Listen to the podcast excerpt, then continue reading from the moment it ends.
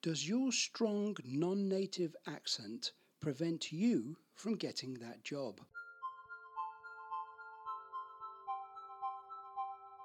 Sharing language, learning community, your community for learning English. Hi, I'm Marco, and this is It's All English. And in this podcast, I want to adjust your mind as to what can and what does happen when looking for a job when your first language isn't English. And we will look at a few things relative to an interview. In this series, I will coach you through the pronunciation process, preparation, and skill development to help you. Now, many times I've heard statements like, it's not fair, or I'm always going to be at a disadvantage. But let's be real. Just imagine this scenario. Two applicants are to be interviewed for the same position for which they are both equally qualified. One of the applicants speaks with a foreign accent whilst the other sounds like a native English speaker.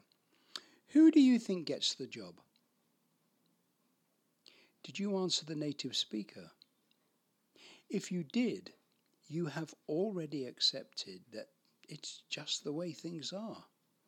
I mean, the world has changed a lot. Gone are the days when to see someone from another country in your country was a rare thing let alone working alongside you. Many people do not even work in an office or a production environment. Salespeople meet via conferencing software. Screening interviews are conducted online. And along with all this change, employers can no longer discriminate by race or gender. And in Europe, even age. But what if you didn't get that job purely because of your accent? Can someone choose not to hire someone because of the way they speak? well, I'm not sure that that's ever really been legally contested and probably happens more than you and I would like to think. Has it happened to you? How did or would that make you feel? Knowing you must keep going through the process? Does it affect your motivation?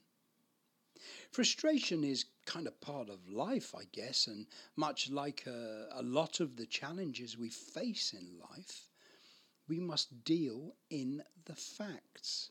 Take all the emotion out and be realistic about what's happening. In this case, someone making a judgment about your accent. Now, clearly, if the job requires public speaking, presentations, conferences, exhibitions, meetings, then the way you sound, the way you speak, is important.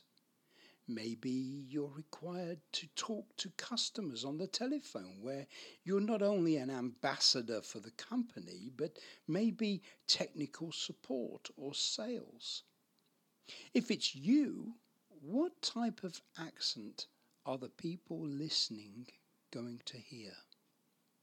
Are they going to be struggling to understand, trying to decipher what's being said? So, to return to the two applicants being interviewed, perhaps it's not a prejudgment, it's an actual skill requirement, a necessity.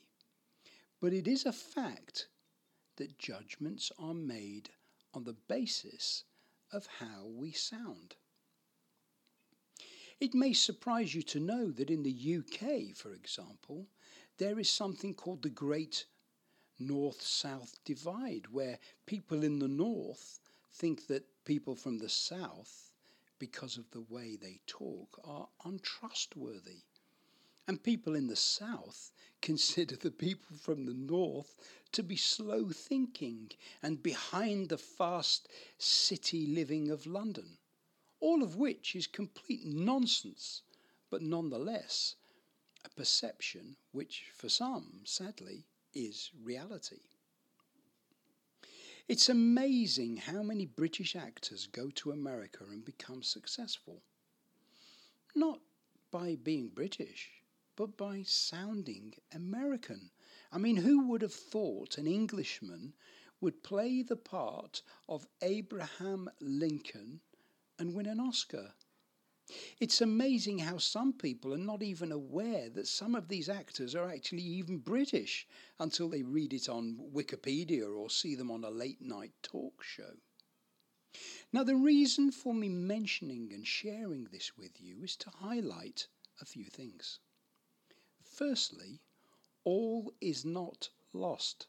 Do not abandon hope of finding that job because it's out there somewhere. Just be prepared. Secondly, those actors, they don't just start talking like Americans, they practice. They live the accent, the intonation, the structure, the language speed. These are all things that apply to any language.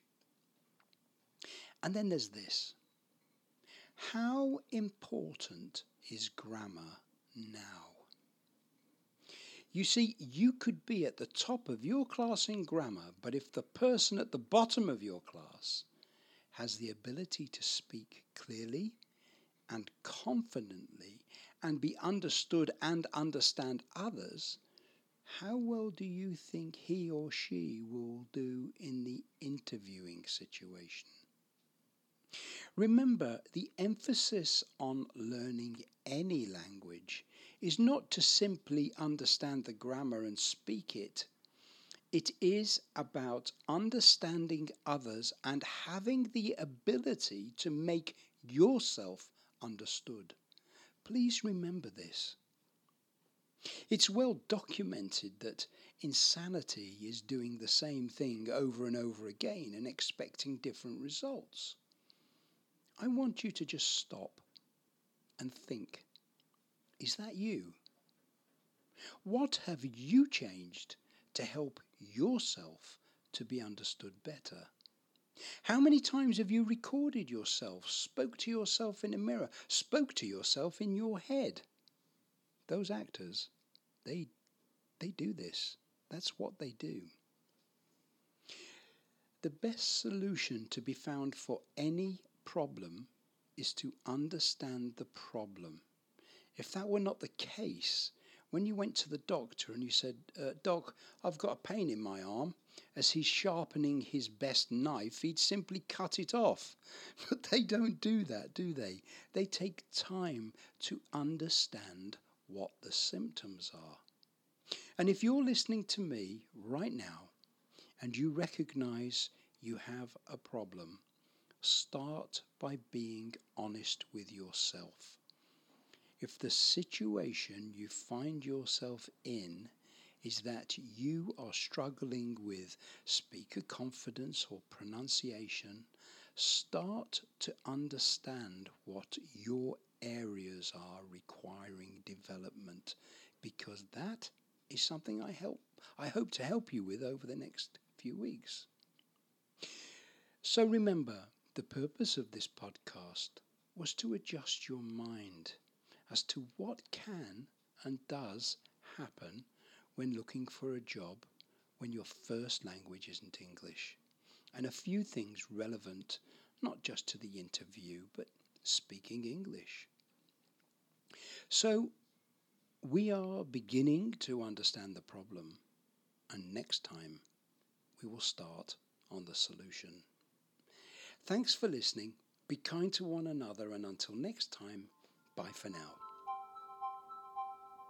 Sharing language, learning community, your community for learning English.